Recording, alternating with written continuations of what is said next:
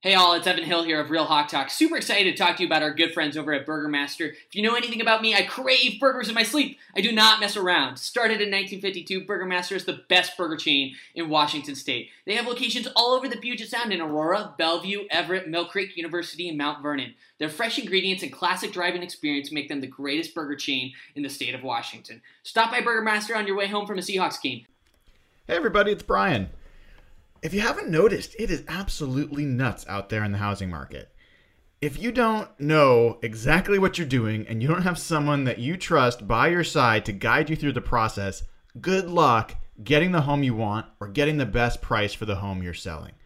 John Hurlbut at Altitude Homes is a guy I've known for years, over a decade, a friend and someone I trust implicitly.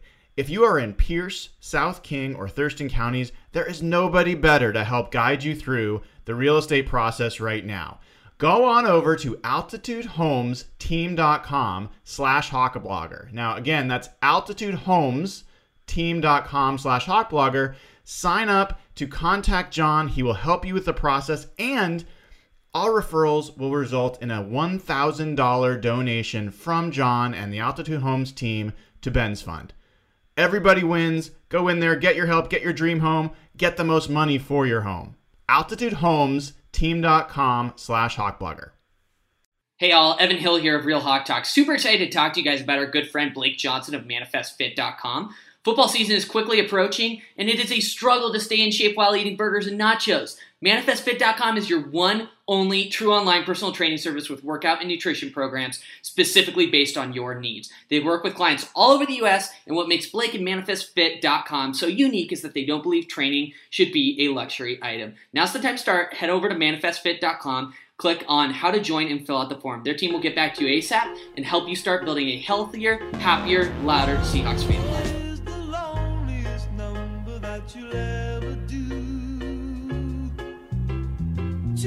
Hello, everybody, and welcome to the one hundred sixty-seventh episode of Real Hawk Talk. This is Brian Nemhauser at Hawk Blogger on Twitter. And tonight we've got a special show. Uh, for the first time this season, we are going to bring in a guest. Uh, Arif Hassan is going to join us, a honorary member of Seahawks Twitter and a actual Vikings fan uh, and, and Vikings insider. So really looking forward to having him join us here in just a bit. Before we get to that fun conversation, uh, let me bring in the fellas. We've got uh, Evan Hill at Evan Hill H B. How you doing, Evan? Good, man. It's good to see you guys. I feel like it's been a while, even though it's only been three days, four days. yeah, yeah, it's true. It's true. Uh, a little bit of quiet time does does the, the soul good after a, a, a tough loss. Uh, next, uh, Nathan Ernst at Nathan E eleven. How are you doing, dude? Well, I'm doing pretty good. Pretty good. Awesome. Awesome. Uh, Jeff, uh, at Real Jeff Simmons. It does feel like it's been a little while since we've talked. Uh, what's going on with you, dude? Eh, not too much, man. Uh, there's a storm going on outside. So if you lose me, it's not my internet's fault, but I actually did get a new company to do my internet. It's actually, it's been great. So, well, you have better, you have better internet than Russell Wilson. Did you know that? Yeah, that, that was a great tweet, by the way, Evan. I, I don't even remember what I tweeted, but I'll accept it. Basically what you just said. Okay. I think you said I was in rural Canada and some people got literally upset. they, missed, they missed the bit. I mean, to be fair, I, I think of Canada as just like one big forest and like yeah, you're somewhere in there. Toronto is very American. Toronto is very different than Canada where I live. Awesome. Interesting. But yeah, this is a fascinating I'm conversation. Good, We're off to a running start here. Yeah, I got to say, you, you guys were really good the other day. I'm not just saying that. I know I've said this. I was expecting like a very heated, fiery post-game show based on Brian being at the game and drinking and Evan and Nathan being at the game. You guys were very rational. I was like, I was blown away by that. It was a very like smart and that's what we're known for, being smart and rational. I know. Right? I, I was it was a very good conversation. I kind of needed that. I was pissed off on Sunday. Yeah, it was. Um, I think I saw it coming. Part of it. I mean, it, it it was like it was like for this is gonna date me, but I do that all the time. I don't really care. But that scene in Austin Powers where the, you know, uh, what is it? The, the truck, what, what kind of truck is it? It's like something moving incredibly slowly. And, and, and Will Ferrell's yelling, and he and he's yelling for like forty-five minutes, and finally gets run over. It was a little bit like that, you know. Um, I even saw some ridiculous debate going on on Twitter with a bunch of hoo-has about whether Derrick Henry destroyed us or not. Like, what a stupid, stupid discussion, to be totally honest. Like. Gee, I wonder who started that. Yeah, I wonder. I wonder. I mean, like, why? Like, yeah, he had a sixty-yard run. He was, like, a huge part of how they won. And the Seahawks played him wonderfully for most of that game. Like, I went back just to double-check because – and and then did chose not to get involved with that stupid discussion. Um. Would it surprise you to know that in the last two years, no team has held Derrick Henry to more rushes of, or a higher percentage of his rushes that were three yards or less than the Seahawks did in that game? Or that no team has held Derrick Henry to more rushes of zero yards or, or uh, loss than the Seahawks did in that game? So, like, the Seahawks did some remarkably good things against Derrick Henry, and Derrick Henry got them.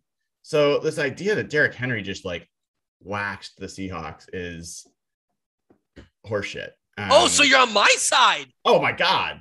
It, it, like, but, but no, it's not his side. I thought you were going to shit it, all over me. It is ridiculous to say that he waxed the Seahawks, and it's ridiculous to say that the Seahawks, you know, controlled him. Like, they both got some, like, uh, but, but like, I think it's it would be hard for most teams to play Derrick Henry better than the Seahawks did on Sunday. So I'm more I'm more on that point of view than than than the other. Did you know that like he supposedly is known for having like an absolute dump truck of a butt? God damn it! Did you guys know that there's like a, there's literally Derrick Henry butt accounts, like Sam Hawk Badger, but for Derrick Henry's butt. So, That's anyways. Uh... Well, that's what the conversation turned into. I had to close the loop. No, I, I don't think it was turning into that, Evan. You you turned it into that. There was no there was no direction where it was heading there. Like it I, was, I don't. Yeah. All right, I'll let us move on. Thank you. Um. Yeah. So you know, I think uh, I think I did want to spend the first few minutes of the the the. pod tonight talking about that game um, before we get into looking forward.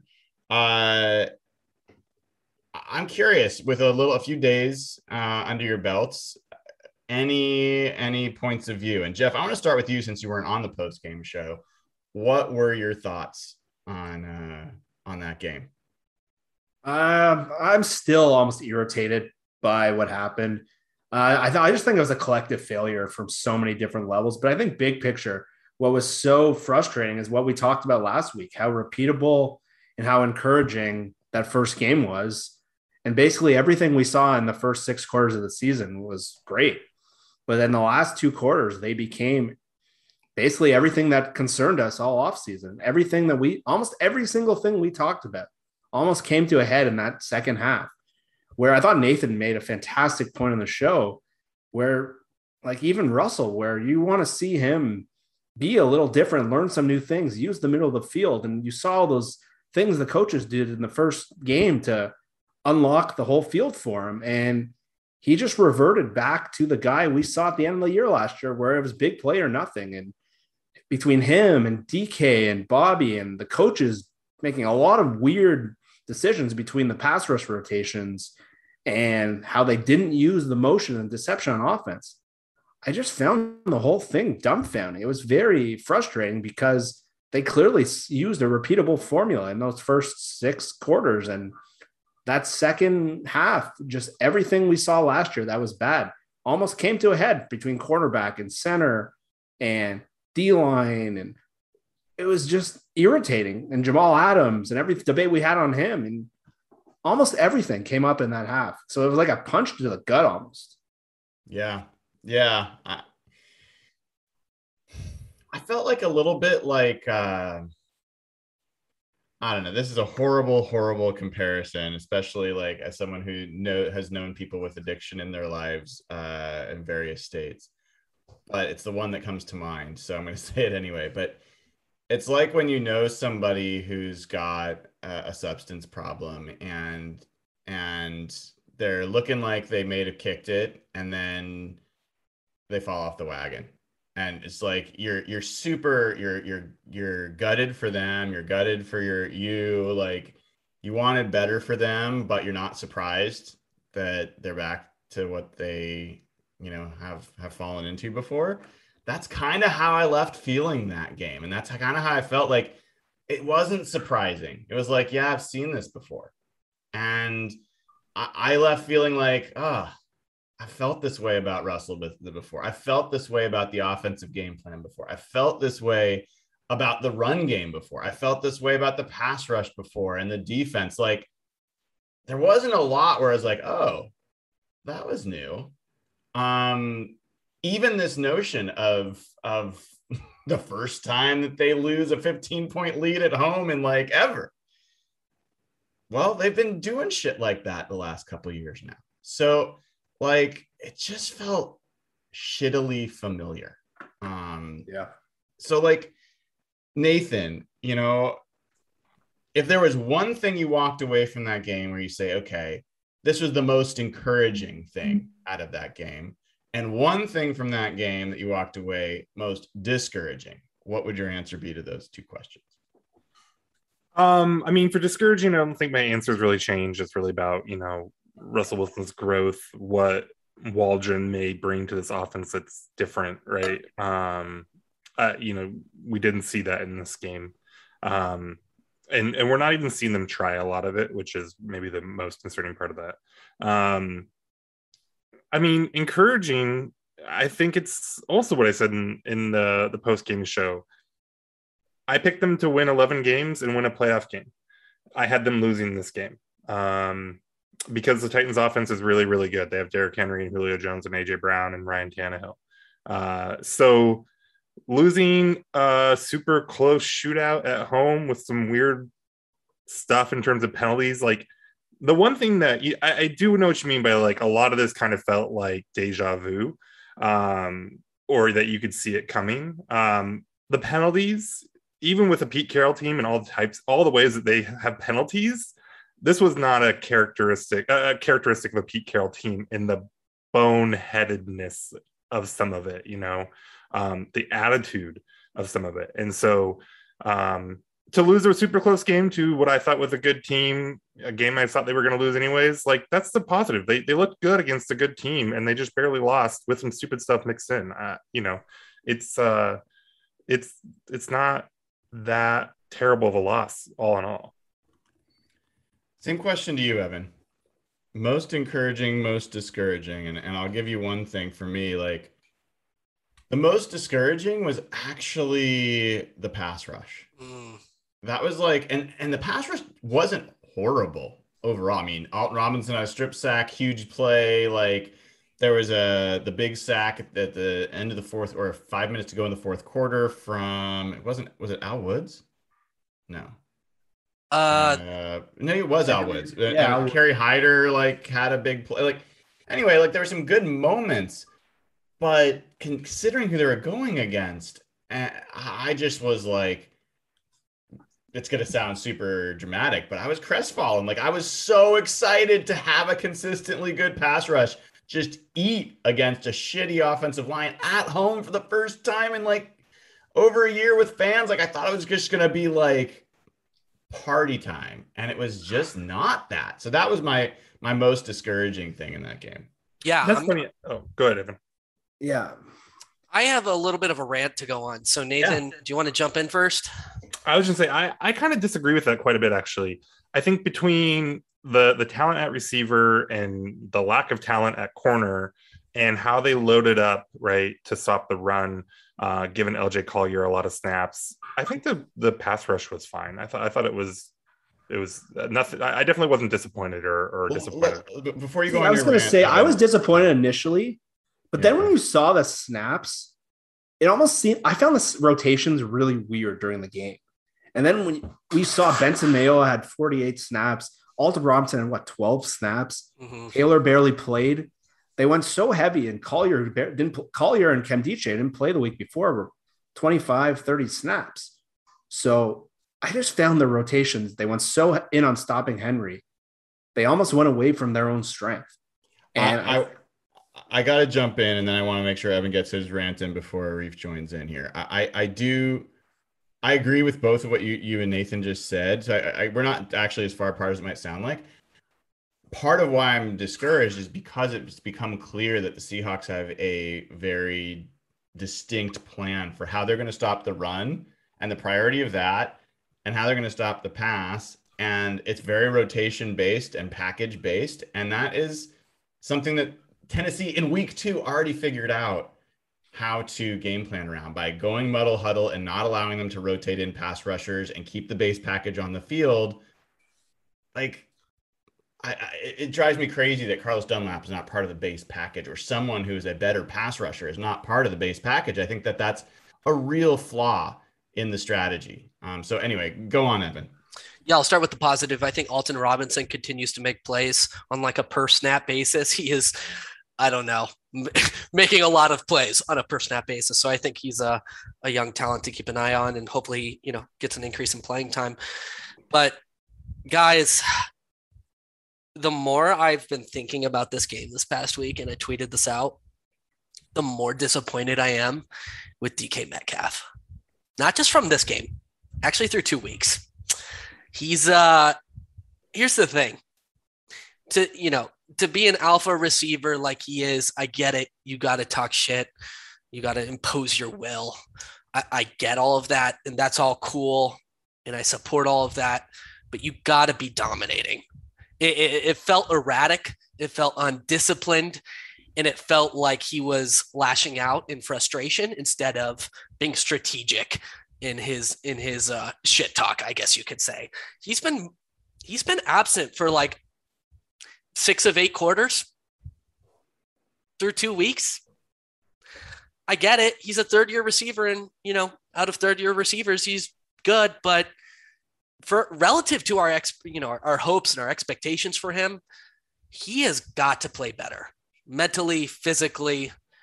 We need him to be a leader on this team. And frankly, I was really disappointed with his performance on Sunday.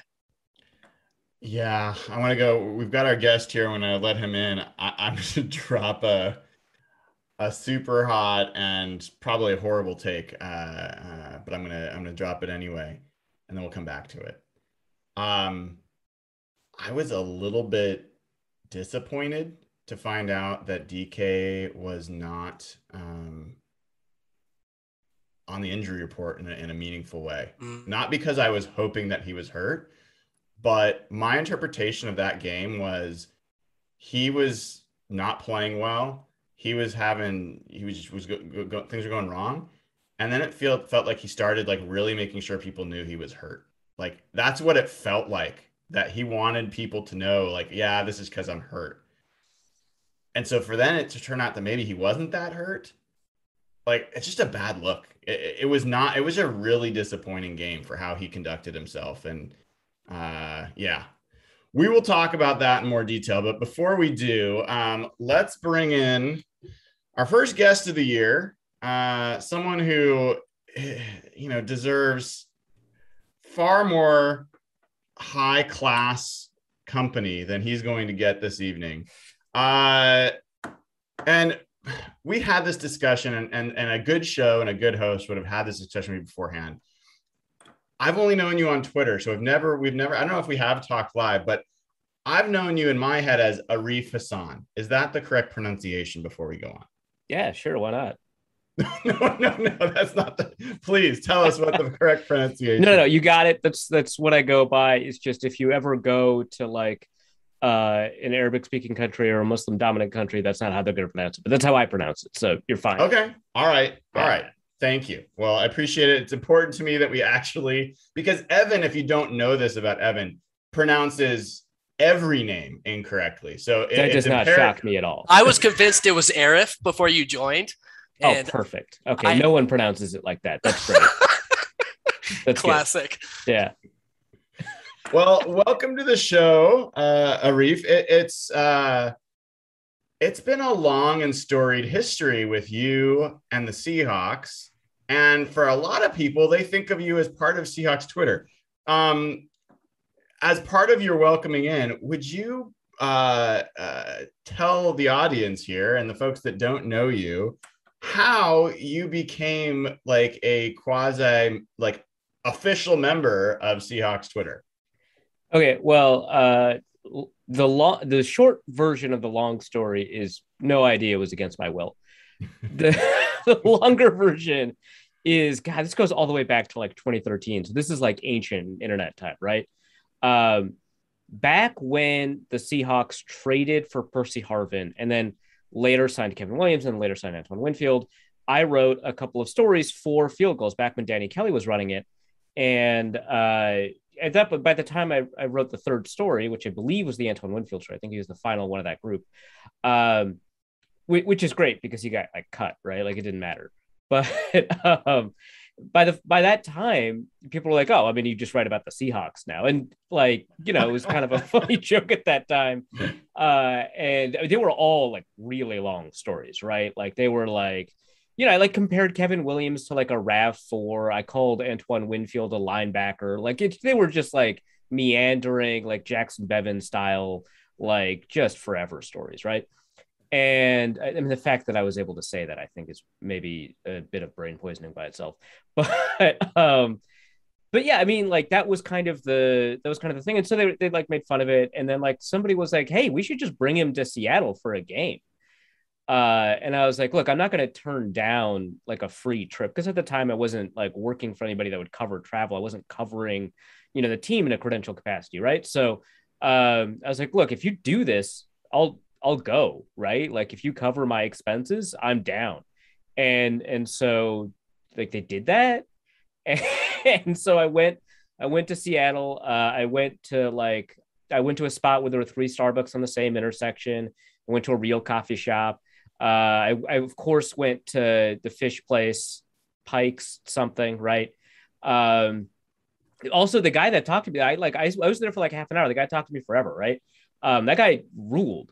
Uh, he, he like hooked me up on like some discount super fresh crab on the way back. Like that place rocks. Like I know that Seattle fans get really annoyed every time on Monday Night Football they use it in the bumpers. Nah, that place rules. Uh, so, so yeah. And, and then the story just keeps going because the more I resist it, the more fun it is to talk about. And so uh, people will keep poking at it and I'll keep on insisting I don't really care that much for uh, or against the Seahawks. And people are like, well, that's funny. Let's keep it going. If I had embraced it, the bit probably would have died, honestly. Um, so the fact that it just kept going, like, I, I think that that's like part of it. So that's the longer version of the story. And, and now I'm like permanently ensconced in it. Plus, I mean, like, I feel like my Twitter presence is like fun enough, right? Like it, not to toot my own horn, but it, like enough people follow me. I feel like I can say that, that like, it's just kind of like a fun set of interactions. Plus, I like complain about it a lot. Like, not just that I resist it, but I complain about it a lot. Like the time, like eight million Baby Yoda avatars showed up in my mentions. Like that's that's it's a good bit. I mean, I hated it, but it was it's it's like, you know, game recognizes game. That's a great bit. That was one of my favorite moments in Seahawks Twitter history. The only redeeming part of Baby Yoda was you getting a million Baby Yoda mentions. Oh, yeah, honestly, right? Well, like the thing is, when Baby Yoda, like, as if we don't mind talking about media for half a second, when Baby Yoda started, it was like, great. It's like, here's an adorable thing that's like engineered by scientists for people to love it, right? And then they were like, by the way, it's called Grogu. And, it's just, and it just went downhill from there. Like every media aspect of it, like, and season two wasn't as good as season one. It was fine. But like, you know, it just, it, it just goes downhill. And then there's like the overabundance of the meme. Uh, yeah. So like, that's probably the highlight of the Baby Yoda phenomena from like a Twitter perspective, at least from my, my viewpoint. I concur. And, and uh, before we actually turn our attention to actually talking about this upcoming game, Uh, and since you've just established your Seahawks credentials, uh, tell us a little bit about, you know, how you became a Vikings fan and, and uh, you know, covering them. And also um, talk to us a little bit about uh, the cause that that you'd like people to be aware of tonight, because we want to make sure we get a chance to yeah, no, point people in the right absolutely. direction there. Uh, I'm gonna. T- it's gonna take me a little second to find the link, so let's see if I could uh, double. Uh, if I could, you know, multitask, right? So uh, yeah. Um, originally, I was not that big of a football guy. Like I just, I wasn't into football in high school. I did that. I was on the debate team. My best friend was the center on our on our football team, and I made fun of it constantly. Right? Like it was just like a a thing where um, you know, I was like, look, we're both nerds. What are you doing here? Um, and when I went to college, you know, I, I tried joining the debate team. You know, the first year they didn't have one. The second year they started the debate team. And one of the people helping it, uh, us get it started um, was like, well, to be on this debate team, you have to join the Fantasy Football League. And I was like, well, that's silly. And I didn't really think about it. And then I get an email uh, saying that I've been like signed up for a fantasy football team and that the draft is going to be like next week or something like that, maybe in two weeks. Right. And I was like, well, my name is attached, my email, my name is attached to it. There's, I, well, I can't lose. And so I did research, right? I was like, okay, I can't, I can't go down, right? Like I want to win. And so I did research and, and I drafted a pretty decent team. Uh, ended up like third in the league that year or whatever. But I like that year, I got like crazy into it. It helped that it was like two thousand nine. So it was like the Favre year where he just went off like thirty-three touchdowns, seven interceptions in the regular season. Um, and, you know, that, that just hooks you, right? Like after, after like that win against San Francisco, I'm sure Seahawks fans remember that too. Um, to, to Greg Lewis in the end zone, like that's, that's addictive. Right. So, uh, followed that. And, um, by, by the time twenty eleven rolled around, so in twenty ten, I ended up winning the league because I accidentally drafted Mike Vick. Great move. And, uh, in 20 and, but so by twenty eleven, like I'd already won the league. Right. So like I am bought in, I'm like, I know about football and I love football. Let's see what people have to say about football. And at the time I was just like, yeah, I don't really like how people talk about it. So I wrote a couple of articles talking about my, my problems with, or I should say blog posts about my problems with the way sports media was running things. And uh, they got promoted to the top of the Daily. So part of the S B Nation family, the Daily Norseman front page. And then they asked me to be on their front page and write about them. Um, like on a, on a more consistent basis. And I was like, yeah, man, I, I could do that. Sure. Uh, and, and then someone told me like, hey, Arif, you should, uh, you should like look into doing this like professionally. And I was like, well, that's kind of weird, but I mean, you know, I like making money. And at the time I wasn't making very much money at all. I was in politics. I was working eighty hours a week. I was making under twenty-five a year. It was awful. It was terrible. Uh, and so I, I quit that. And uh, I had, I had some savings from, from some other stuff. Uh, built up beforehand, super lucky, very privileged, very happy about that. And um, because of that, uh, I was able to, to take a job at the Bleacher Report. And then from there, I just kind of worked my way up. Uh, and I didn't get credentialed until I was with The Athletic, which was three years ago uh, in August. So, uh, you know, I just hit my three-year anniversary last month. And I've been I've been living the dream. This is the best job on the planet for someone like me. I love it. Um, so that's how I got into, into all of it. Um, Yeah, I, I like I don't know what else to say. It's it's oh, fantastic. That's a great story. I can't tell you how many times, and I'm sure you get the same uh, uh, messages of people, you know, kids in college, high school, you know, wanting to know how to get started. And and I think hearing those stories are super important so people can kind of know how nonlinear it can be. Oh, everyone's um, everyone's route is different. The only thing that that anyone has in common is that they wrote a lot. That's it. Yep. Yep, absolutely. And tell us about the Lavender Rights Project. Yeah. So uh, if you want to donate using uh, the promotion we're just going to mention, I'll mention the link at the top here, talk about it, mention the link at the bottom. So um, the way to get matching funds, so to maximize your donation, is to use one of the bit dot l y links. So bit.ly slash LRP B-Day, as in birthday, B-Day twenty twenty-one. And you go there, you can either donate directly through Facebook, which is what links you, or there's a post there that links you directly to their site. Both of those will lead to matching funds. So to talk about the Lavender Rights Project real quick, uh, they service uh, the Tacoma, Seattle area by providing uh, a number of services and workshops for uh, trans youth in that area. And in particular, they've recently begun to focus on an underrepresented and an underserved part of that community, within that community, which is already significantly underserved, which is Black and Indigenous trans youth in the Tacoma, Seattle area. Uh, and so they have done stuff like provide legal services.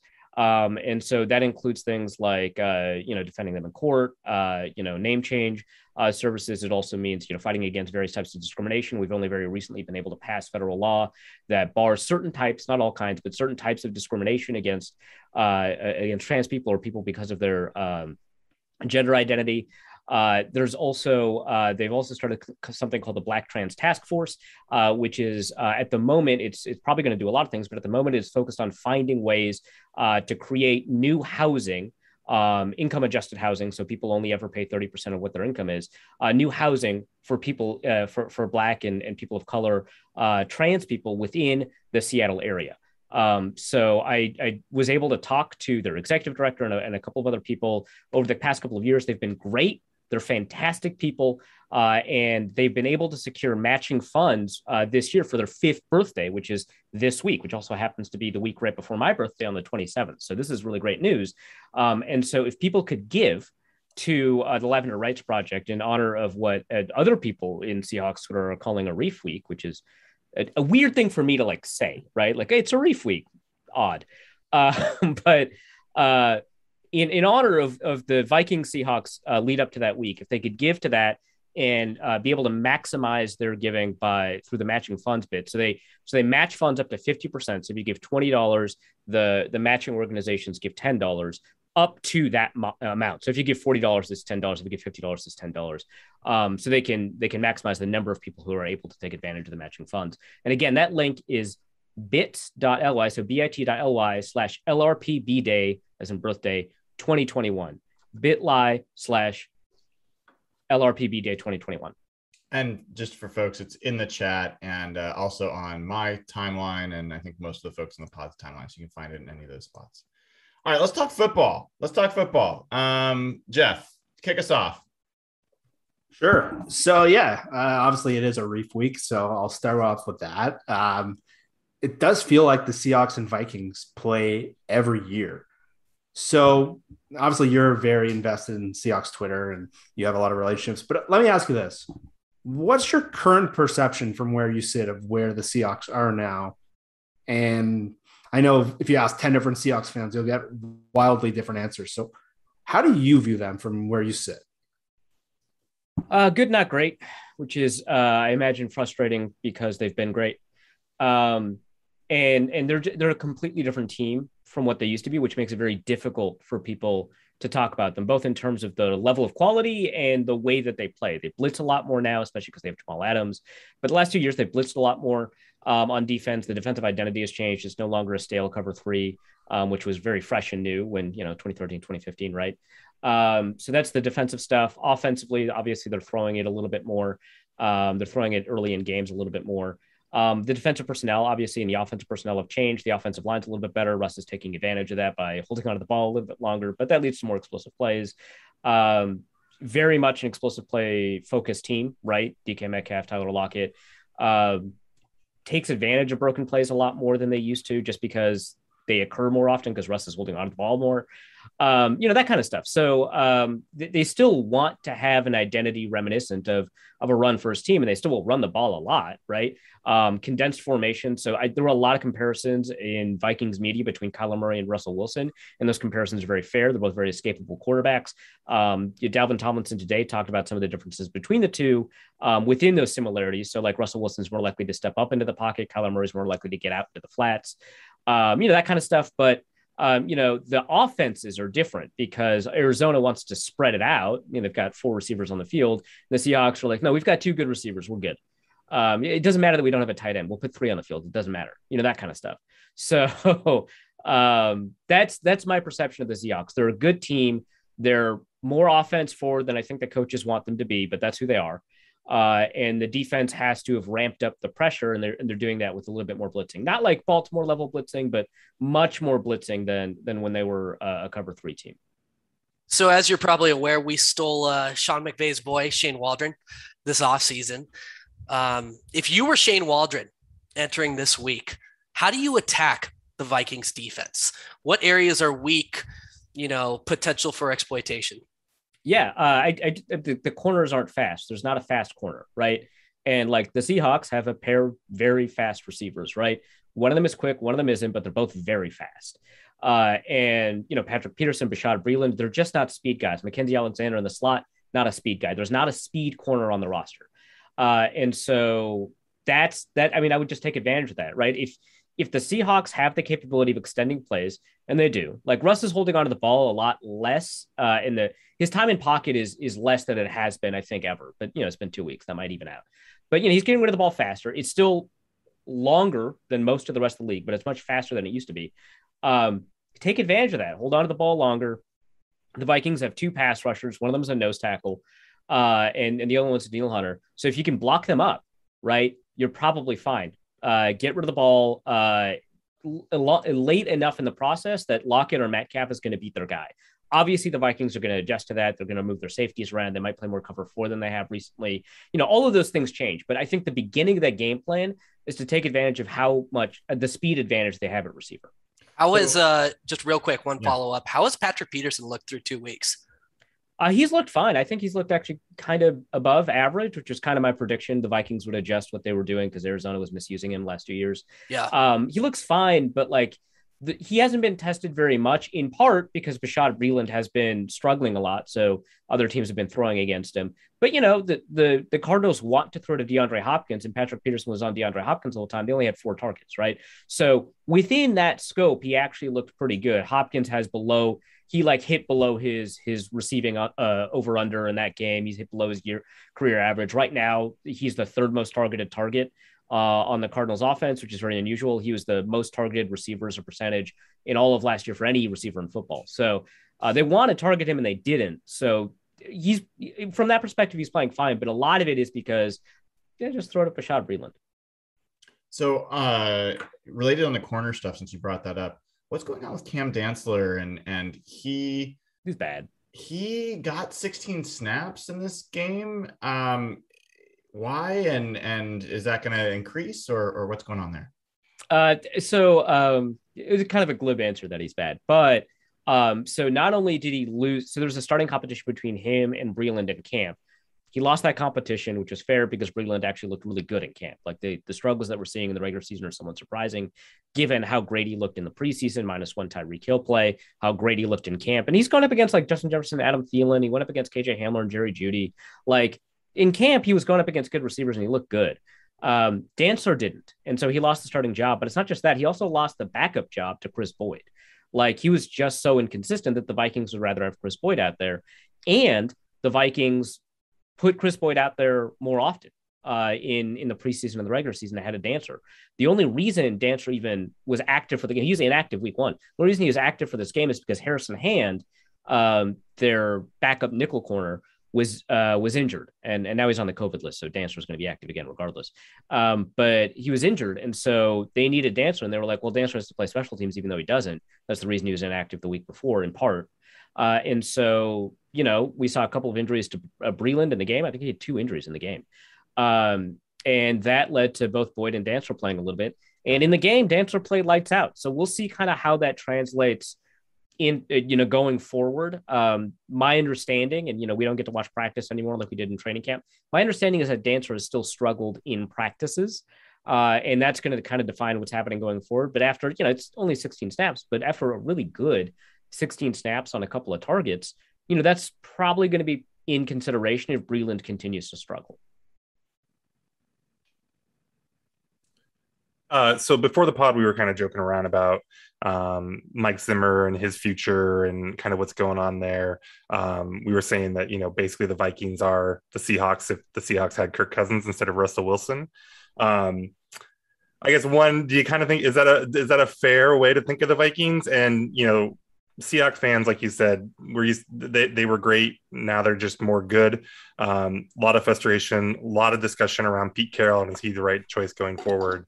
Um, you know, with Zimmer, maybe uh, his job security being a little up in the air. Do you think he is the right coach longer term, or do you think that a change is going to need to be made there? I, I think that there's something to that. Like if you compared the Vikings twenty seventeen defense to the Seahawks twenty fifteen defense, I mean, the Seahawks probably come out ahead, but like it's it's pretty close, I think, just in terms of effectiveness. Obviously, the schemes are different, but that's not what you asked. Um, if they had Russell Wilson instead of Kirk Cousins in twenty, or I guess Case Keenum in twenty seventeen, they probably beat the Eagles. They make the Super Bowl. They might win. I don't know. Um, so there's there's probably something there. Both run forward coaches. Uh, the Vikings were a little bit more aggressive about using play action with with the the Kubiaks, uh, you know, that they had. Um, but yeah, very similar, right? Like feels outdated, loves to run the ball. Pete Carroll is is a little bit more poke the bear in terms of uh, making fun of the analytics people. Not like necessarily intentionally, but like he'll talk about the rule of fifty-three. It's, Zimmer, it's intentional. It's one hundred percent intentional. Oh, okay. Well, then, yeah, sure. He'll talk about the rule of fifty-three, and Zimmer's just like, yeah, you just run the ball to win. I don't know. What's the deal? Like, it's like, it's to him, it's just like, that's what you do. There's, I don't need a number, right? That sort of thing. But um, yeah, philosophically, there's some some similarities. Zimmer defensively, I think, is a lot more adaptive and more hands-on, right, than Pete Carroll, obviously more hands-on, but like the the the defense evolves every single year. It's it's light, it's like bleeding edge defensive stuff. Like it's not Brandon Staley like lights ahead, right, or light years ahead, but it's like it's incredible like what he does um with the changing personnel and and how people adapt to his rules. But yeah, I, I think that there's a lot of similarities. I think that both teams have extremely weird things happen to them all the time. Um, especially in games. I think that, but the difference is that with the Seahawks, the weird things just kind of turn out usually. Like the, the games that go like bizarre, you're just like, well, yeah, but at least we won, right? With the Vikings, it's just like, they get this again. Like they lose the weird games, like not always, but like they're like ninety percent of the time it feels like, right? Like they'll have a Minneapolis Miracle, but they'll also have like a shank at the bank, right? Like it's just, the weird games are bad. That's the, like, with the Seahawks, you could just be like, yeah, we're weird. It's cool. We got a ring. And with the Vikings, it's like, yeah, it's pain again. Uh, this one's new. This pain is new. This one feels more like a serrated knife, like a bread knife. I don't know why I put on like a voice there, but like, that's, you know, that's how I feel. That's, that, that, that's great. And, and actually it resonates. I have a couple of questions for you. Um, one's just a nuts and bolts. So Dalvin Cook, obviously a key part of the, the Vikings attack, uh, did get injured in the game against the Cardinals, left, came back, left again uh, with an ankle issue, and then did not practice today. Uh, what's your understanding of, of his situation uh, heading into this game? The expectation, from my understanding, right, the expectation is that Uh, he'll be he'll be playing, right? That that could change, obviously, as, as practices continue and, and as recovery goes at a different schedule than maybe what they anticipate. But the expectation is that he'll play. The first injury was just a stinger, um, came back. Uh, the second injury was the ankle issue that, that popped up on the injury report. Um, so they think he'll play. Obviously, if you watch the game after he came back from the ankle injury, he just did not look as explosive. He did not look as quick. Um, and I think that played a role, right? Like I think that Um, I mean, there's like a thirty yard run waiting for him and he, and he wasn't able to take advantage of it sort of thing. Um, but I, I think that they, they anticipate, um, him playing, uh, they, I mean, they, they love playing him. Like Alexander Madison is not bad. And they were just like, but why would we have him on the field? This guy's good for thirty. Yep. Yep. Well, the Seahawks certainly, uh, have had, a their share of, of running backs uh, in the last week. So, um, so the other question I had for you is looking at the Vikings team, something that stuck out to me was the left side of their line seems like a disaster, all the way maybe even through to their center. Um, talk to us a little bit about pass protection for the Vikings, and Kirk Cousins has been excellent so far. So he seems to have been able to, you know, manage it, but um, they, they do struggle quite a bit on third down. And I assume some of that has to do with pass protection. So first thing, this is probably the best Vikings offensive line we've seen in a decade.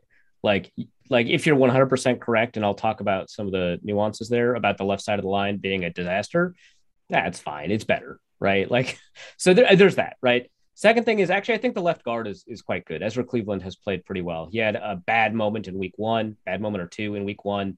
Uh, I had played a really good game last week. Um, had a couple of mistakes that were both in the run game. Not really that concerned about it. Uh, Bashaud Breeland is interesting because if you took like five random snaps from those two games and looked at him, you'd be like, yeah, it's a pretty good tackle. And then like his bad snaps are catastrophically bad, right? They're like sack in one point two seconds bad. It's just like the preseason sack he gave up to Kwity Paye. Um, the, the, the biggest mistakes that he made against uh, the Bengals, the holding penalties, Um, so, you know, which is like kind of the name of the game of an offensive lineman. It's like you remember more for your mistakes than your successes. Um, but there is some degree of variance, right? Because if you give up immediate pressure, that changes uh, things a little bit more than if you give up pressure over the long time, or over a longer period of time, or if you misjudge where the quarterback is in the pocket, or, you know, something along those lines. Um, so for the most part, when you see him play and you take a look at kind of what a pass rusher is doing to him, you're not, you don't think that that pass rusher is getting stonewalled or anything like that, but you're not overly worried as a, as an offensive line watcher, right? If you're watching the offense uh, until it happens. And then it's just something that's just bad, right? I suspect what's happening is that um, on, on downs where pass rushers want to break out their most successful move, or the move that they see is available to them based off of their film study, that's when they break it out. And he doesn't really have much of a counter to it. It's kind of like when, um, what's his name? Adrian Claiborne got Chaz Green for like six sacks. It was just like, yeah, I saw a thing. It just kept working. So I just did it again, never stopped it. I think it's kind of like that, where it's like Rashad Hill has a critical mistake or two that the defensive linemen are picking up on. Garrett Bradbury continues to be bad at pass protection, had some really great moments in the run game. Don't care. He's bad at pass protection. Um, some of it is strength issues. Like he'll just get forklifted, right? Um, we have no it, familiarity with centers that can't pass protect or get over. right, so, right, right. Okay, keep going. Uh, I, I don't know, like Poona Ford is like a weird, I mean, obviously he's, he's like five ten, right? But like, he's like a weird guy to figure out. Like he's strong, but like, sometimes I just don't know if like that strength translates to a particular center or not, right? Like, like if, if Michael Pierce goes up against Garrett Bradbury, he's strong and he's three hundred sixty pounds. I think he's listed at three thirty-five, he's three sixty. Um, You know, so I know that he's going to overwhelm Garrett Bradbury, right? But like if Bradbury wa- and, and and Bradbury wants to move him in the run game, he's not going to be able to. He has to move and get up to the second level and take on a linebacker, right? With Poona Ford, I like I don't know, right? Like you know, he's strong. He's stronger than you know a lot of three hundred ten pound guys, um, and and he might like forklift Garrett Bradbury and pass protection. Garrett Bradbury might overwhelm him. I have no idea how that's going to go down. I don't suspect it's going to be great, um, but that's kind of it. On the right side of the line, Ole Udoh and, uh, has been fantastic. Brown and Neal has actually not been great, but that's relative to him. He's a good right tackle. Um, the first three years that he's had in the league were fantastic. Last year was a bit of a down year. This year I would characterize as a bit of a down year, but down year for him is better than the Vikings offensive line has been ever been able to secure. So um, yeah, right side of the line is, is a little bit better than the left, but I do think Ezra Cleveland is playing well. Got it. That's super helpful. So uh... you've answered a ton for us, give us a bunch to, to think about and chew on. Um, before we let you go, what's your expectation of what happens in this game? How are you seeing this this game uh, unfold? Um, you know, I, I normally I just kind of default to a Seahawks win here just because, A, the Seahawks beat them like seven times in a row. Uh, B, they've got the better quarterback, and that's usually a pretty good heuristic. I actually think the Vikings have a chance here, not just because they're at home. I'm going to predict a Vikings win, maybe against the odds. Um Watching that Tennessee game, and maybe it's a one-game sample, who knows? I thought that in that first half, like, you know, aside from the fact that they were successfully stopping Derrick Henry, I thought that was pretty skillful, you know, for a while, obviously.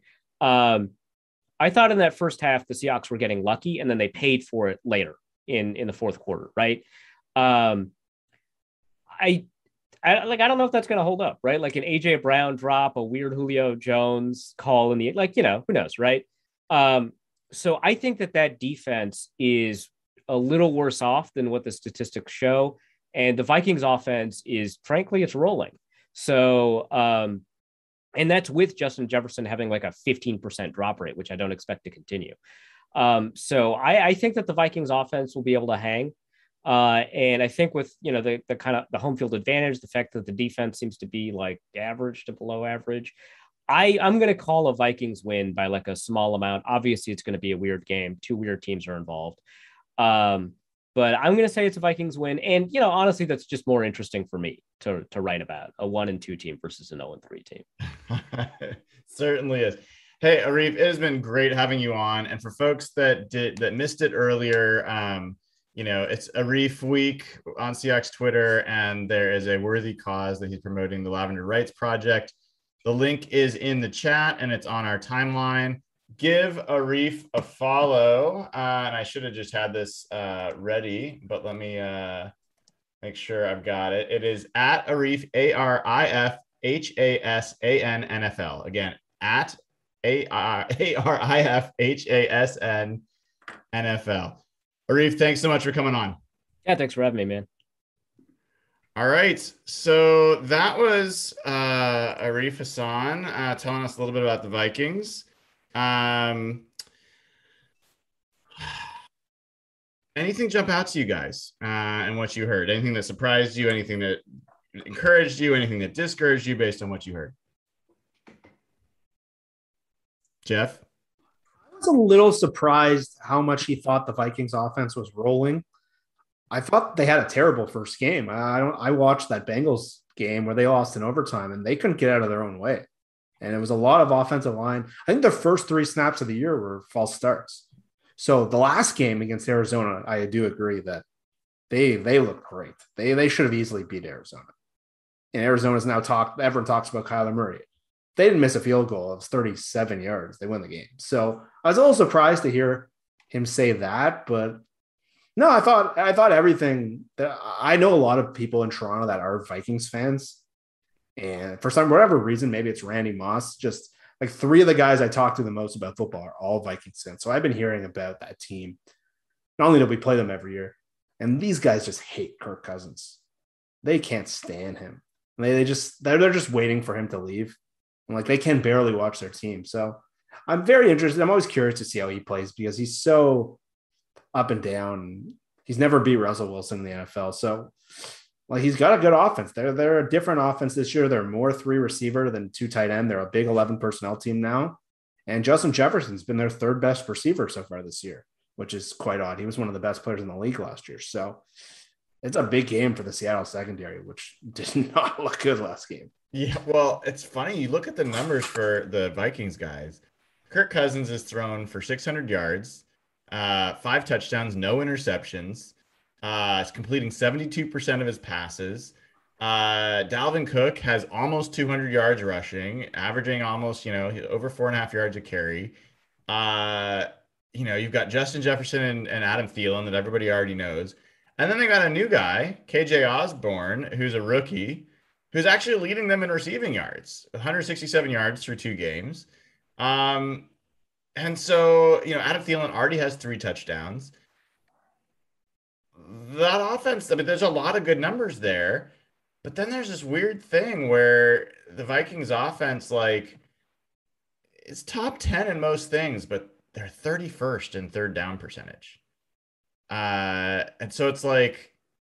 Sounds familiar. It's weird, right? It's it's weird. Um I mean, Nathan, when you look at the Vikings and and you have some idea, like their defense is actually like not doing so hot either. They're they're they're almost the opposite of their offense. They're pretty much dead last in everything except that they are second in the league in third down percentage against, uh, you know, and second in the league in in sack percentage.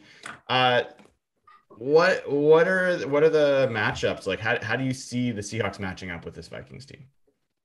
Uh, yeah, I mean, it's interesting, like, uh, Arif, you know, heaped some pretty heavy praise on Zimmer as a, a defensive mind, and uh, I definitely see a lot of that, and I get that, but it does also feel like they've been holding together some pretty poor talent with, uh, you know, duct tape and Band-Aids and stuff, so um, his assessment of the offensive line made me pretty confident um, to have that many guys that were question marks, um, against, you know, this team with all of the pass rushers. And, and he focused on Puna and what Puna maybe they'll do as a pass rusher. You know, I think uh, the bigger problem, if if he can get out there and is healthy, is going to be Brian Monet. Um, I feel like we've seen him be fairly dominant uh, in the first two weeks. Um, and so he could give uh, that center, you know, he's, he's given a lot of people some problems right now. So hopefully he's healthy and can get out there and take advantage of that.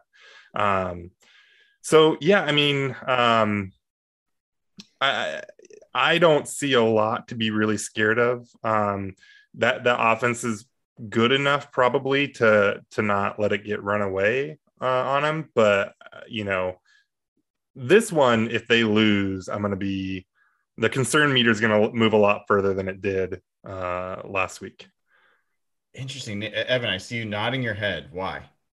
Yeah, I just think the N F C West is so insanely razor thin. Um, you know, there's some tough matchups this weekend in our division. I think the Packers play the Niners, the Cards play the Jags, and the Rams play the Bucks. The Bucks. Yeah. So it's not inconceivable that the Niners and the Rams could both lose their games, which would put Seattle tied in second place.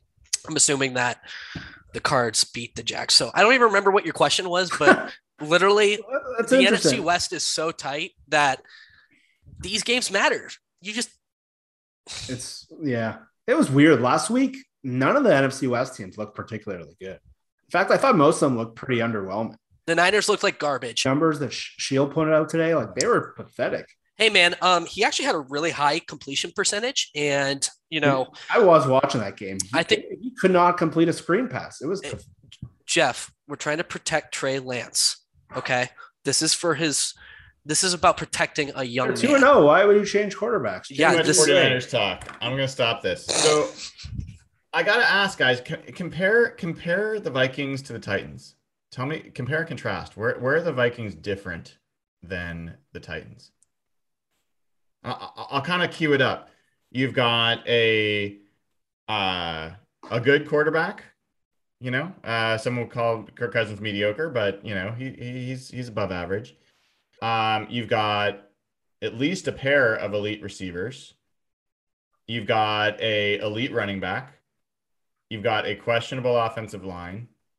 You've got uh, a, a mediocre defense. What I see is the difference is, is that the Vikings actually have a have better talent on defense. You, you, at least you still have a Harrison Smith and a uh, what's the other safety? Um, what's his name? The the good one.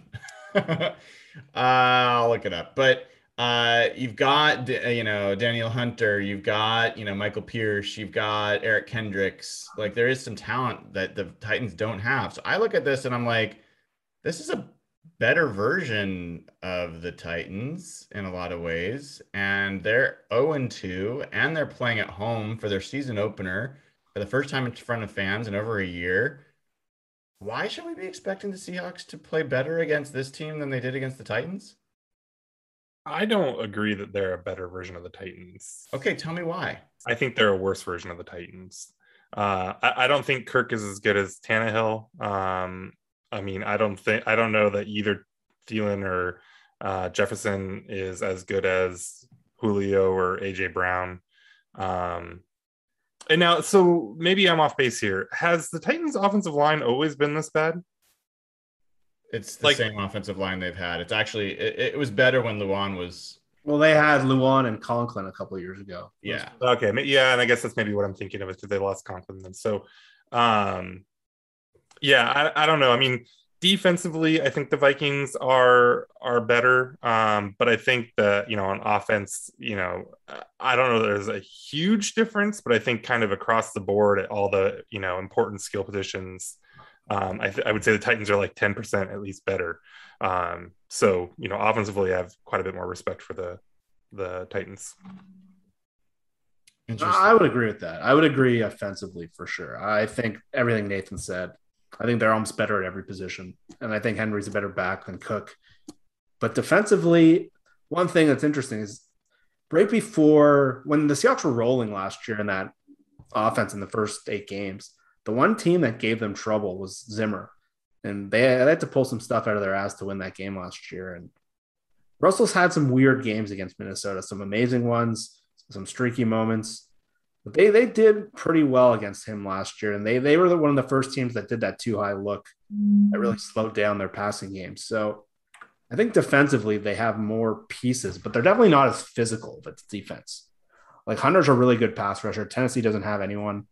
But weirdly enough, Tennessee, with all these defensive linemen, are not doing great against the run, and their their secondary is pretty bad. So I don't see a huge difference between the Titans and the Vikings as well. Interesting. So Xavier Woods, by the way, was the safety I was I was struggling to remember. But um, I think we can agree thing... to disagree a little bit on the receivers. I think I think you guys are selling Thielen and, and Jefferson pretty short, but um, especially where Julio Jones is in his career. Um, and yeah, but that said, I think we can all agree that they're plenty good enough to victimize the Seahawks corners. Like, oh. so, so from a, so from a, a team makeup perspective, I don't, I don't see a big difference in terms of what the formula would be for the Titans to beat the Seahawks versus the Vikings to beat the Seahawks. Should we, let's play a game really fast. Um, I'm going to run through the Seahawks schedule and you guys tell me whether you think the Seahawks corners have an advantage uh, over well, nobody, nobody. Oh, well, let's run through. Let's, let's okay. So Vikings. No, no. Niners. No. No. Rams. No. No. Steelers. No. No. Okay. Saints. Yes. No. Yes. Saints are probably yes. Really? Right? I mean, especially oh, with yeah. Have you seen the Saints offense? Yeah, and especially with that, will they have Michael Thomas at that point? I think he can come off pup that week. Yeah, he does. I forgot well, he was he may, injured. He may not actually play though. He he's just eligible to come off. Packers? Or, no. Uh, no, no, sorry, sorry. Jaguars. No, mm.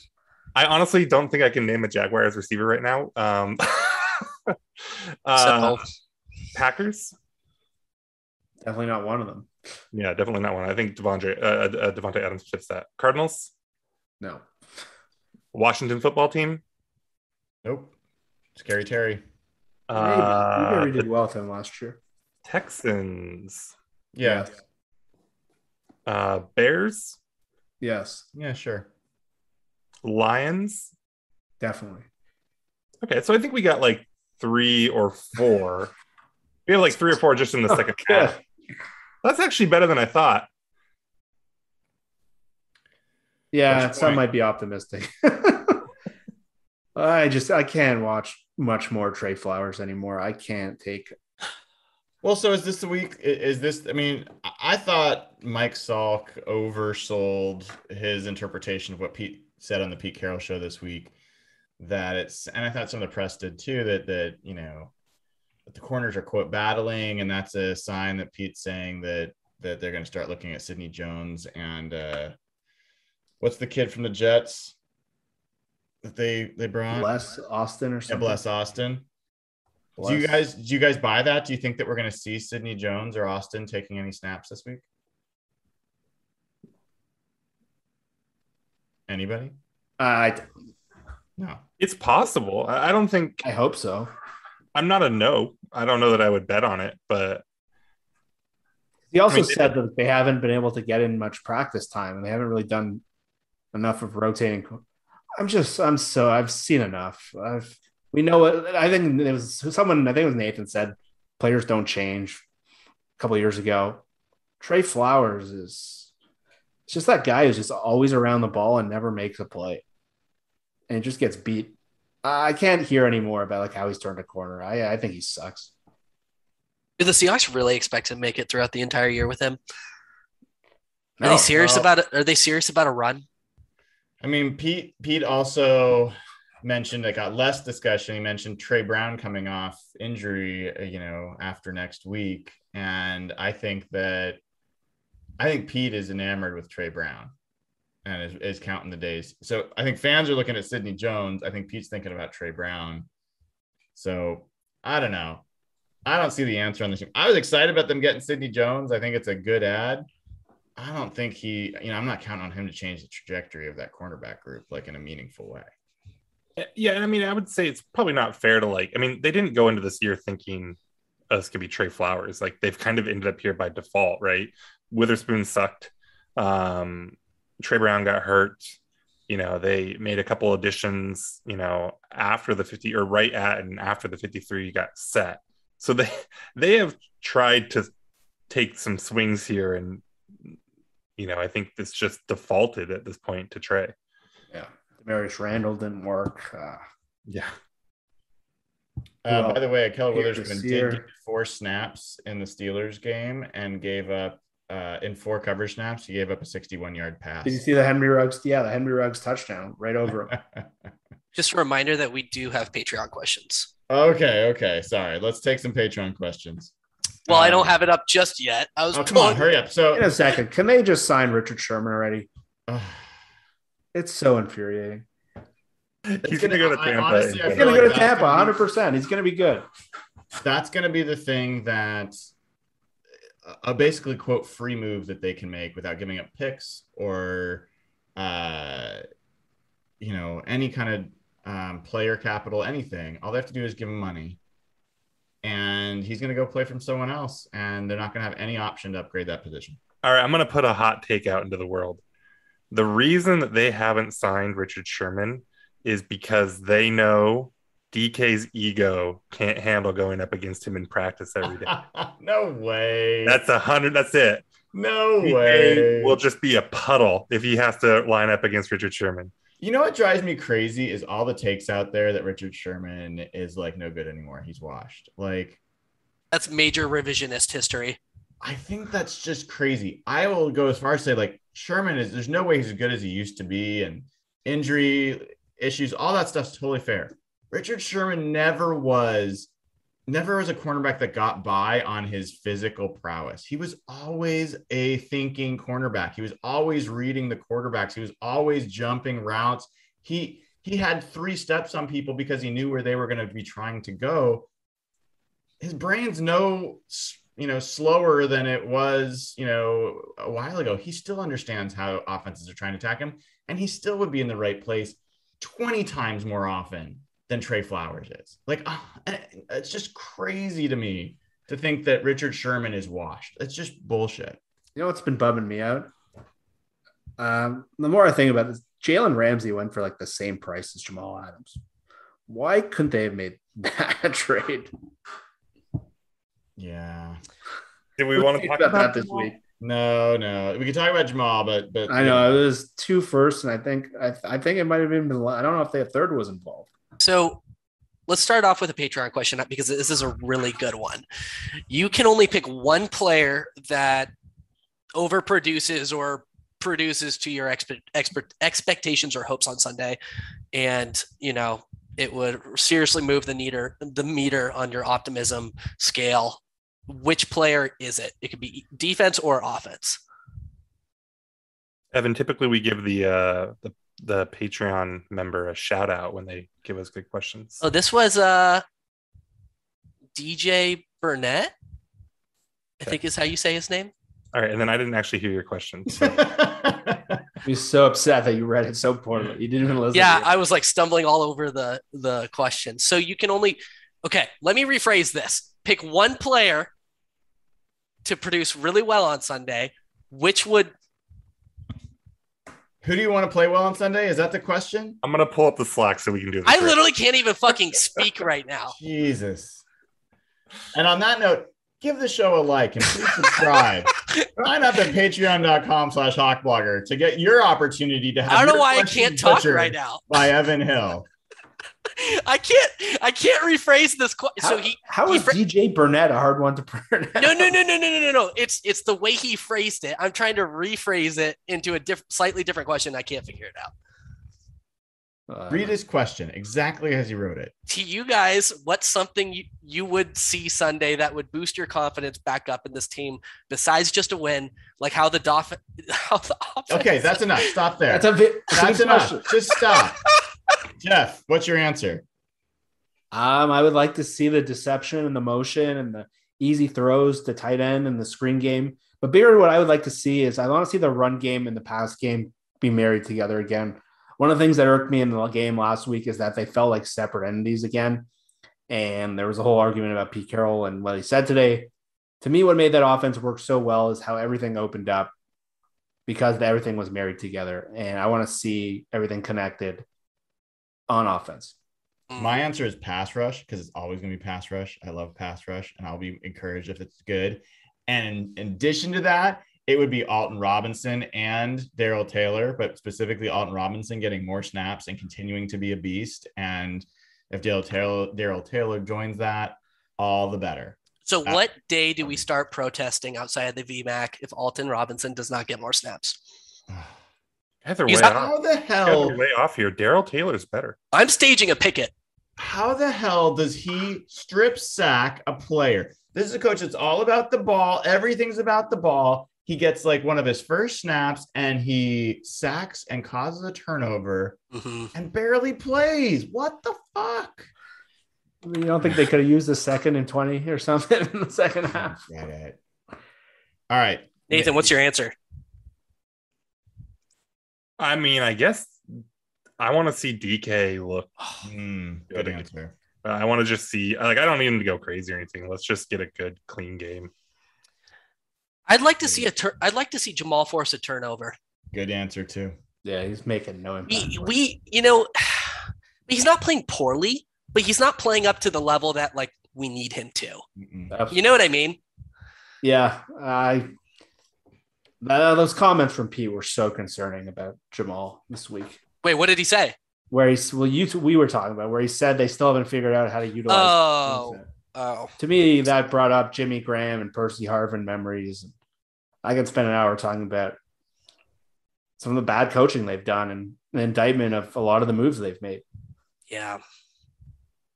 I don't know if I was reading too much into that comment, but I found, I just found it brought back memories of, you heard what Jimmy said today about his time here. Um, they've made these high profile trades and they haven't seemed to have a plan of how to utilize these guys. Cause when Jamal played with Todd Bowles, and as much as Greg Williams was a fuck up, they had a very specific design for him that worked very well. He was a different player that we haven't really seen other than that Atlanta game.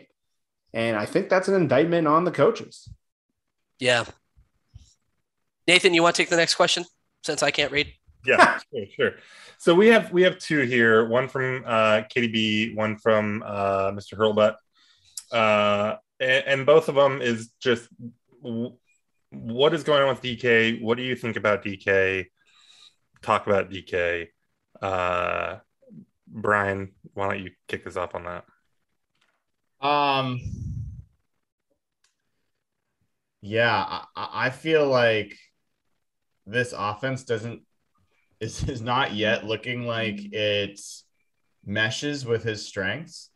And I was really hopeful that what we were going to start seeing is just bread and butter D K plays, ones that really like, you know, you, you know, that play where the Seahawks, I'm sure, you know, Maddie or someone could tell us what it's called, but like they do a play action, the tight end rolls back to helps with pass, but it's a max protect and Russell goes back. And that is a Tyler Lockett play. It is every, every first four or five games of the year, the Seahawks get like three or four sixty plus yard touchdowns off of that play. It's a Tyler play. Where's the D K play? Um, and and I just don't see it. So I just don't feel like they've found his his repeatable play. And I would hope it'd be the slant, um, at least. He's a big dude. You should be able to body that up. But um, we haven't found that. And honestly, like, I, I've got to question a little bit of his, like, his mindset coming into the season. Like, he's giving off super entitled, arrogant vibes. And last year he was giving off super alpha confident vibes, and it's a fine line. And uh, yes, I feel like he's a little bit out over his skis, and uh, I'd love to see him earn his way back to having that swagger and maybe stop assuming that he deserves it.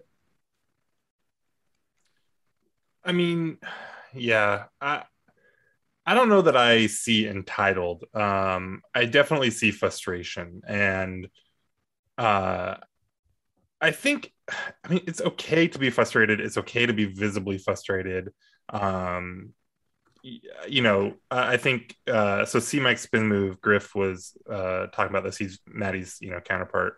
Um, talking about how the under center game is is maybe a little different with the timing on D K on some of the longer routes and stuff than some of the shotgun stuff that they were running last year. And so maybe that's part of it. And he's adapting. And, um, you know, I, I think the thing that just has to get better is you can't have the penalties. You can't have the self-destruction, right? Um, which I don't think we've seen him self-destruct so much, but, you know, he did have that holding and then the the the roughness penalty and all that, and that's the stuff that can't happen. Beyond that, I mean, to me, the on-field stuff, the demeanor, Um, it doesn't worry me too much. It's, but, you know, at some point they have to work through it and he has to be a little bit better. Um, I also think that we're forgetting a little bit that he was pretty good in that first game. Um, not like amazing fifteen hundred yards good, but I think he still caught like, what, five balls for sixty yards and a touchdown. Like if that's your bad game, that's, that's pretty good. Right.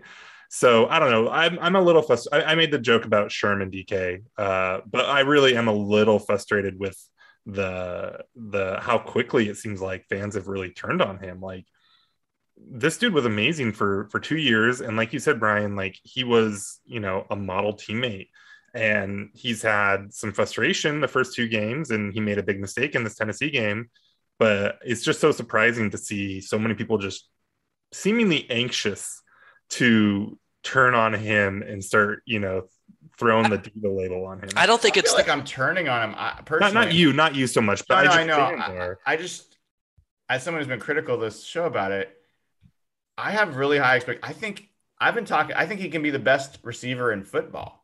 Like he's got that kind of talent, and and I this is there's no part of the start of the season that shows him on that trajectory, and there's no part of how he started that shows him as a matchup-proof receiver that people have to game plan for in crazy ways. I think they are game planning for him is the other thing that is happening. I think they are definitely trying to take D K away, but DeAndre Hopkins gets that treatment and he's productive. I want him to be that level. So I'm just frustrated that he and the coaches haven't figured out how to get him there. Sorry, Evan, I cut you off. No, I was just going to say, I, I don't think I've been seeing it that way, Nathan. I just, I just think fans have really high expectations for him, knowing that he is going to be going into, you know, contract and extension talks, most likely at the end of this year. He's a leader on this football team, and maybe that's too high of a threshold or expectation to apply to him going into year three, but I think it's how fans feel. I see. I, um, I think he is still playing well. Like the deep ball has disappeared, but you know, in that Tennessee game, he caught that little, um, I don't, it wasn't really a screen. I don't think a little flat route or something. And he juked and made the linebacker miss and then picked up like six yards, just, which was just all yak. Um, there was a play where he caught a little, where I think Russ kind of scrambled and he caught a ball over the middle of the field and he darted upfield and, you know, put his shoulder into a D B and fell forward for some extra yards and picked up the first down and all that. You know, his bread and butter, the thing that he is completely dominant and elite at, hasn't clicked this year. But I think you are still seeing him find ways to make plays. Um, it's just, it's not as great as we want it to be. And then he is visibly frustrated as well, which I think is giving a perception that it's maybe worse than it is. His Titans game, like if you look at the numbers and stuff, it wasn't amazing by any stretch. It was not a great game, but I think that you can still see where he is growing as a receiver and still a, clearly an extremely good player. Yeah, and I think really it's it's not that he's being a diva. I don't see that. I think he's just a little immature. And I do wonder, him and A J Brown have a long hit. They were roommates in college. They were best friends.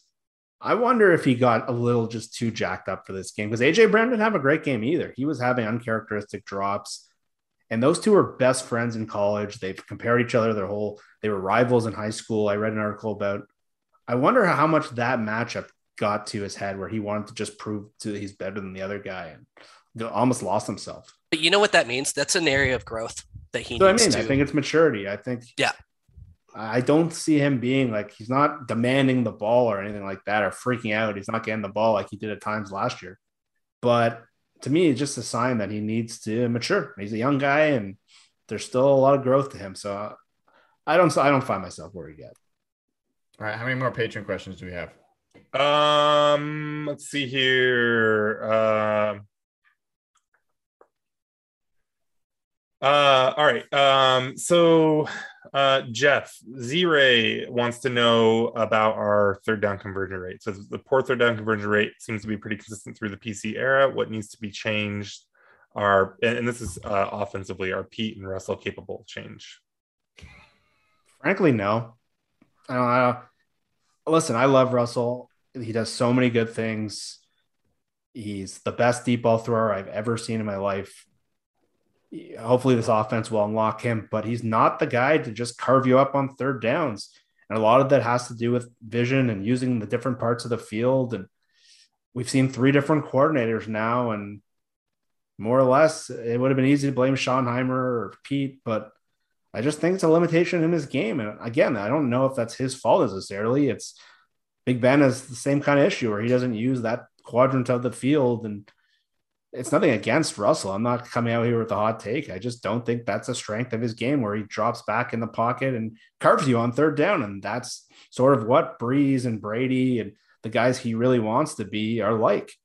And again, Russell has so many strengths and so much uniqueness, but I just don't know if he's going to magically, even with a great coach or someone like Waldron, who might be a good coach, fix it. And maybe you got to have easier throws, more layups for him, but I, I just don't know if that's going to be part of his game. I think Russ is getting off a lot easier than he should right now. I really do. That was my initial takeaway from the game. I've kind of cooled on that a little bit, but I mean, on Sunday, that was my take. I, like Pete Carroll deserves all the, you know, conversation that's been happening there, and that's fine. It's well worn. The Russell's talk just seems to get quiet. Like, and it's almost just like people don't want to talk about it, because if it's real, then we're fucked. Like, but the fact of the matter is, until Russell's a guy that can execute on third downs, those third downs are just a good scenario to think about. But until he's someone that can dissect those types of defenses and those exotic looks and those pressure situations and make the throws that need to be made, there's a real ceiling to how good this team can be, because it's all, it is all built on the assumption that he's going to be the one that leads this team to a Super Bowl. And uh, it's pretty discouraging. That that game, that that second half was super discouraging in that in that light. It's got to play better. It's that simple. It's just, it's interesting. Did you guys hear any of the Manning cast the last couple of weeks? So this week they had, Payton was talking about, the Lions went too high on Aaron Rodgers. And they were talking about, Payton was talking about the things you need to do to just beat that too high defense. And he was just talking about the key thing is just being boring, being patient. Taking the checkdowns. Taking the checkdowns, using the run, and eventually the other stuff opens up. And Rodgers did a phenomenal job of it, because eventually the game just opened up for him. And I, that just had me thinking, like, is that Russell's game? Can he do that? Because he's so good down the field and his eyes are always down the field. And it might be a coaching thing, but that just had me thinking, because when that's all Payne was talking about, that was, he's, his football I Q is phenomenal. And when Russell was on there, they just almost seemed like they were in different leagues talking. But I, if Russell's a little boring and takes checkdowns, I know there was a weird comment by Pete. I'm not going to agree with that one, but Wait, yeah. Why? I thought that was a totally reasonable comment from Pete. From there, but that play. What's wrong with that? Why? Why is Russell taking shots in the in the overtime? That I think that Kyler was no chance, and the shot to D K was no chance. Okay, first of all, that the play that he specifically called out was the one to Lockett. It was nearly completed. First of all, it was a max protect. That ball, that play was designed to go there. So you know, look, we can talk a lot about Russ. Um, and I, I have were a lot of players open underneath. No, because there were they, there was only there was like, nobody available for him other than Lockett. There were like three routes. Two of them were the receivers deep, and then Carson releasing late and chipping. And then so the other thing. So first of all, people talk about him playing rhythm, just play, do what the play is supposed to. Well, that's what he did on that play. Now the second thing is, if you go watch that play and watch how it unfolded, Carson came open very late, but it's a weird play with a linebacker who came in, then tried to robot back, and it. and was right with Carson for a minute there. Uh, a, a rusher came unblocked. So Russ would have had to like sidestep an unblocked rusher, find Carson, dump it off. By the time that happens, the defense reacts. So like, would that have been the perfect outcome? Yes. But like to point to that one play and say, he should have checked it down there. I, I'm not Pete. Pete knows a lot more about football than I do. Seemed like a very weird play to pick out and, and highlight. And and I think generally, I'm gonna I'm gonna for like the third time here, I'm gonna shout out Griff, see Mike Spin Move. We've we've been talking a lot about Russell, and I've disagreed with him on quite a bit of stuff. Um, but like the problem with Russ is not the short game. right? If there are flaws in Russ's game, it's what he can do in that intermediate range. Um, that's what is missing. Russ attacks the short areas of the field quite a bit and did in the Titans game, right? He is he is kind of a boomer bust. And the question is, what can you get him to do in the middle of the field? That is a really big open question that doesn't look good for Russ and may just always be a limitation for him. Um, but this idea that like, oh, he doesn't want to take a check down or doesn't want to throw quick, that's not really accurate. He prefers, he wants to push the ball. Like all that's true, but like he also can operate that quick game. Okay. I know we're running out of time and we got to get our picks in. So uh, any other questions on, on, I'll just take this one from Sam Brown. He asks if any of us see Colby Parkinson contributing to this offense. Um, y'all can jump in if you want, but I think we should see if they can manage to get Gerald Everett or Will Dissly involved in this offense before we worry about Colby Parkinson. So uh, no, I, I don't think that's, that's a perfect way to answer that. Yep. Yes. Cosign. Yeah. All right. So uh, we got to talk about what we think is going to happen in this game. And Evan, I'm going to start with you. Uh, Seahawks come into this one and one. Vikings are oh and two. What's going to happen? What's the score? Oh, man. I really don't want to do this, guys, but I think the Vikings might win this game. And but what's the score? thirty to twenty. They need this win. Nathan. They do. Uh, I'm going to go big on this one and say thirty-four twenty-three Seahawks. Okay. Pete Carroll remains undefeated against Mike Zimmer. Jeff. Oh, I'm conflicted on this game because I'm sort of with Evan where they need to win and they're oh and three and their coach is fighting for his job. But I'm going to take the Seahawks. I think the way they lost is going to piss them off. And I think Russell has a nice game. So I think it's a weird game where Seattle wins by a field goal. I'll say twenty-six to twenty-three. You know, it's funny. The Vikings kicker has kicked three fifty-yard field goals, three for three from over fifty yards. And the one kick he's had from under fifty yards was thirty-seven yards, and he missed it. Uh, so... I think the Seahawks are the better team. I really do. Uh, for a lot of the reasons uh, Arif mentioned. And then I actually think the Seahawks defense is actually better than the Vikings defense. Um, but I think that there's a lot of intangibles against the Seahawks in this scenario. And uh, this to me feels like a Vikings win. It will surprise me if the Seahawks win. Uh, I think they definitely can, but I'm I'm picking the, the Vikings to win this thirty-four to twenty-seven. And uh, the Seahawks are going to be in real challenging situation. If they look in one and two going to the 49ers the following week, um, could be could be a really rough ride. So, uh, you know, on the flip side, if they manage to find the way to win this game, go to two and oh on the road, travel to San Francisco that has lost already like a shit ton of players and now all the running backs, and maybe the Seahawks could come out three and one and all of a sudden with things are looking super rosy. So this is a this is a crossroads game. You're one and one, it's early in the season. It is your first game against an N F C opponent, a conference opponent, and this we're going to see, we're going to see, this is a, this is going to be really interesting. And this is where you need your best players to play the best. So how is Jamal Adams going to play? How is Russell Wilson going to play? And frankly, we haven't talked much about it, but how is Chris Carson going to play? Like the, the running game, whether you like them using it or not, we can all agree it sucked shit in this Titans game. It was awful. And so if they're going to do it, which we know they are, they better be good at it. Like, so that's a, that's another key factor uh, looking at what's going to happen this week. And we get another, another view of these Seahawks corners against a pair of good receivers. So, sorry, well, real quick, how many of us just picked the win? Two. Just two? Wait, did you pick a loss? I picked a loss. I picked a oh. loss. All right, never mind. I was going to dunk on the chat because they're like freaking out about us being so negative. And I'm like, I think three of us just picked us to win. But I wasn't listening. So good job, chat. You win this one.